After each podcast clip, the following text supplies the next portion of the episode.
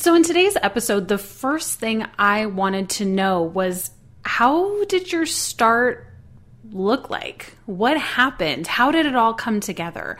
I think that sometimes we see these wonderful success stories, but we don't hear enough about where it all started. So if it takes us longer to get started than what we're seeing out there, we start feeling discouraged. So I didn't want that to happen. So that's the first question I asked. So in this episode, you're going to be hearing a little bit about Carrie, Rachel, and Adrienne's background, how they got started, uh, a couple of funny stories, in my opinion, and some encouragement. So let's dive right in.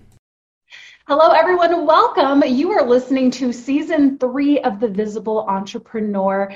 And the lineup that I have for you today, I am thrilled about. These three women are powerhouses, and I've admired them all individually, together. And so being able to bring them all into one place on these upcoming episodes of this season is really, really exciting. So, Rachel, Carrie, Adrienne, welcome. I'm so excited that you're here on the show. Thank you. Oh. Thanks for having us. Thank so you. before we dive in, I would love for you to each introduce yourselves individually, just in case someone hasn't heard of you, so that they can go and Instagram stalk you immediately. So let's start with Adrienne Dorison. Go for it. Yeah, I'm Adrienne. Uh, I run a company called Run Like Clockwork, where we teach entrepreneurs how to create a business that can run itself. So, through operational efficiency, through the systems and team, uh, I live in St. Pete, Florida. I'm obsessed with my two dogs, one mainly, and um, I have a baby girl on the way. So, part of our process is helping entrepreneurs get their business to a point where they could completely remove themselves. And I'm going to be doing that for my maternity leave. So, I'm kind of like practicing what we preach very real time right now. So, that's exciting too. Amazing. Carrie Green, introduce yourself um, I feel like I'm like you know, like when you're at a networking event and you have to introduce yourself. um, kind of. So um, together. Somewhere. um, I'm Carrie. I run the Female Entrepreneur Association, um, which is something I started in 2011 mostly because I wanted to hang out with women and drink wine and talk about my problems. um, and yeah, it's grown into an incredible membership platform. We have over 5,000 members. And um, yeah, it's just been such an incredible journey. I actually live in the UK, but my biggest audience is in the States. Um, I now have a son as well, and he is just he just turned one, and that has been quite the interesting adventure. Um, so yeah, it's been all fun and games the past year trying to figure out how to actually continue to build the business while being a mum. Um, so yeah, lots of interesting things going on. The eternal shifting and struggling. I, I I know it's coming for me. It's coming right at me. And I'm like, how did they do this? They're amazing. Speaking of amazing, Rachel Pedersen, Hello, guys. I feel like there's a theme here. It's like mamas. This is so crazy. Um, I'm the Minnesota mom. So I'm from Minnesota. I have three kids. They are nine, five, and one. So I feel you on the one year old. Um, Carrie, it gets crazy with a one year old boy. Um, and I am obsessed with organic social media. So I support entrepreneurs in kind of marrying results based marketing with organic and how to blow up your business without breaking the bank. And you are freaking good at it, my darling. That's for sure. So, what I would love to kind of kick this off with, I don't know about you, but for me, when I got started, what I thought I was going to be doing was is radically different than what I ended up doing. So I would love to hear a little story from each of you in terms of when you got started, what that looked like in your business, and what it looks like now. I can tell a really embarrassing story. So, when I first started, I was securing clients and I had just left my nine to five. And for some reason, this like entrepreneurial bug bit me and I didn't know what it was going to look like. And I thought that we were going to end up, this is so crazy. I feel like you guys are just going to laugh. I thought we were going to end up buying a fried chicken fast food restaurant. And so literally we flew down to Memphis and we were but here's the problem we had no funding. Like no savings, no rich uncle on the way like so we're sitting there and I'm walking around the most dangerous parts of Memphis going into like barber shops. I tell you, I walked into so many barber shops and like the jaws were on the floor. People were like, why is she here? And I'm like, we're bringing Mrs. Winner's chicken and biscuits back to Memphis. And they're like, this chick is crazy. And so literally, I'm handing out these flyers for this GoFundMe campaign. Like, I'm going to open a fried chicken restaurant. I live in Minnesota. I don't know how it's going to work. And we were all over the news. And so then when the campaign went live, I was in Memphis and we raised like a thousand dollars, which isn't even enough to buy a fryer. So we oh, failed publicly opening a fried chicken fast food chain. oh my god, that's amazing. Oh, yeah, that's that is such a good story. And I'm going to be sending you the photo of me in a chicken suit as a tribute to that. Thank you. How beautiful.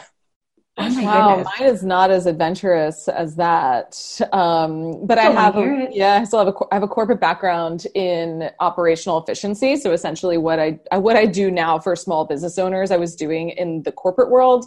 I'm what I would call like an accidental entrepreneur. Never wanted to be an entrepreneur. Never even considered it. I thought I'm going to be a company girl. I'm going to be a VP, CEO. I got that. I know how to do that. I know how to climb the ladder um, and then realized like my values were kind of rubbing against the corporate value structure and started doing some coaching consulting on the side just as a like I don't know, could I help people in the small business world with the same concepts that I'm doing in the big business world? Um, that quickly, you know, over the next six months turned into like more than I was making in my corporate job. And it became very obvious that I should leave.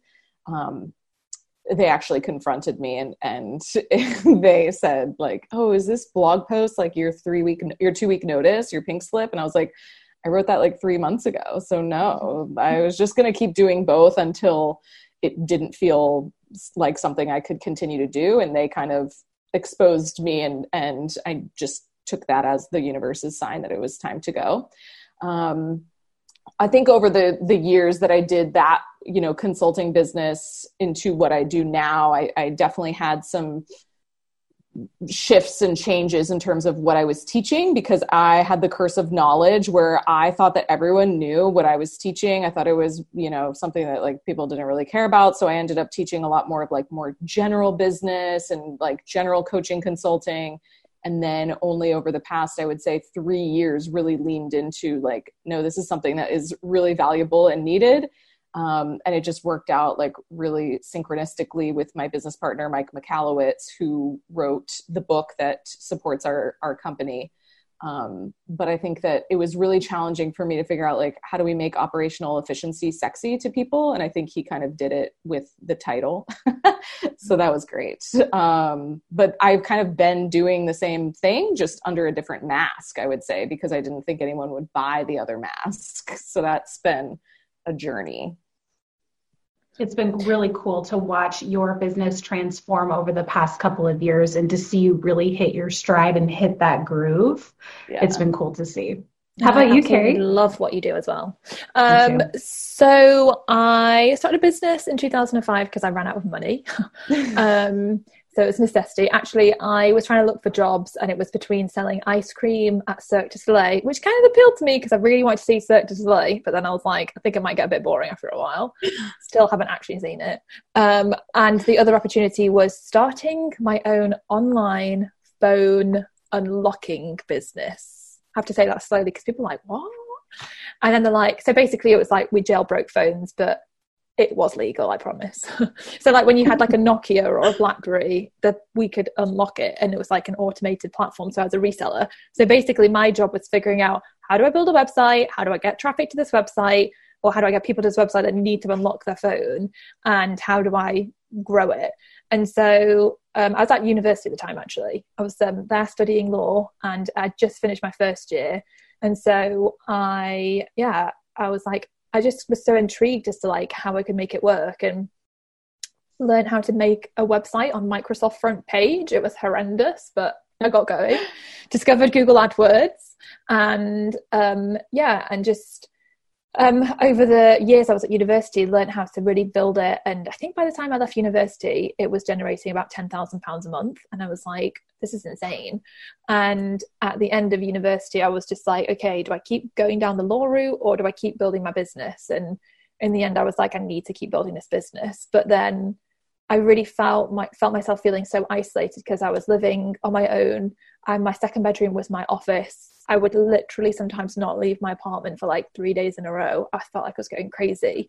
And then I had friends who had gone on like graduate schemes and they were going out with people, they were socializing, there was like office parties, and I was just like, where are my people? Like, where are the other people doing this stuff? And I'd go to networking events and it was just like rooms full of like men in suits. And I was like, well, this isn't my people. Like, this isn't them. Like, I don't want to hang out with these people either. And so I just felt like there was really nothing to support like people like me building businesses, um, especially online businesses. It was a kind of felt like a different type. And um, so, yeah, so that's how I ended up getting in. Well, I came up with the idea to create a platform for women. I also have grown up with, with, a dad who's just so into personal development. Like he was getting me to watch Jim Rohn videos when I was like 12 years old. And like t- we went on this power of the mind course when I was like 10 to learn about the power of positive thinking and visualization. It was crazy. And so I always had naturally been like that friend that people came to for like inspiration, I suppose, and like advice on that kind of stuff. So yeah, so it kind of felt like a good fit. Only I came up with the idea in 2008 and then was like, who am I to create this? No one's going to come here. And I genuinely felt really embarrassed by the idea of putting it out there. So it took me all the way until 2011 to finally get out of my own way and do it. Um, and those years in between were just awful, like going around in circles, just hiding from myself, like hiding from this idea. Um, I literally flew to the to Australia to hope, you know, I was like, surely I'll figure my life out in Australia and have an epiphany, but no. so I came home and I was like, okay, time to make some changes. Like you already so, had the epiphany, you're just not listening. I know, right? You're just not listening. yeah. Um, so yeah, so that's like my uh, uh, start into the entrepreneurial world. It was a crazy ride. Well, I think that all of our listeners are probably going like, "Oh my gosh, like it wasn't conventional for anybody. I'm not crazy." No, you're not crazy. It's different for everybody. We all have really weird and sometimes dramatic stories of how we get to where we are. Okay, I'm going to stop us right there so we can move into the next episode. But I hope what you learned from this introduction is how Rachel, Adrienne, and Carrie, no one just happen to become an entrepreneur right out of the gate. We've all done different things that have gotten us to this moment. The other thing that I want you to observe, which I didn't really put together until after the episode was over, is that we have all four personality types on this show for these episodes with these four people, including myself. So I'm a director, Rachel is an actor. Carrie is a writer, and Adrienne is a production designer. If you don't know what I'm talking about, I highly encourage you to take the Hollywoodpreneur quiz. You can find that at visibilityvixen.com forward slash take the quiz. What you'll notice based on your result is a breakdown of what your visibility strengths are. And what I want you to observe is which of these four people are your personality type and how do they answer the following questions in the upcoming podcast episodes. I think this is a great learning tool for you to see four powerhouse women, how they run their businesses and their visibility strategies, and see what you personally can start tweaking, what you can start emulating. And if you loved this episode, please let the ladies know. You can find them on Instagram or Facebook. Reach out, give them a comment, give this episode a five star review, and shout them out.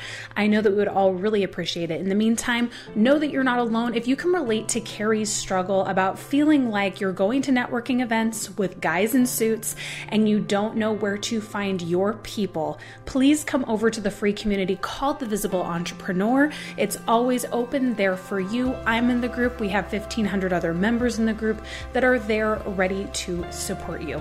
All right, ready to move on to the next episode? Let's do it.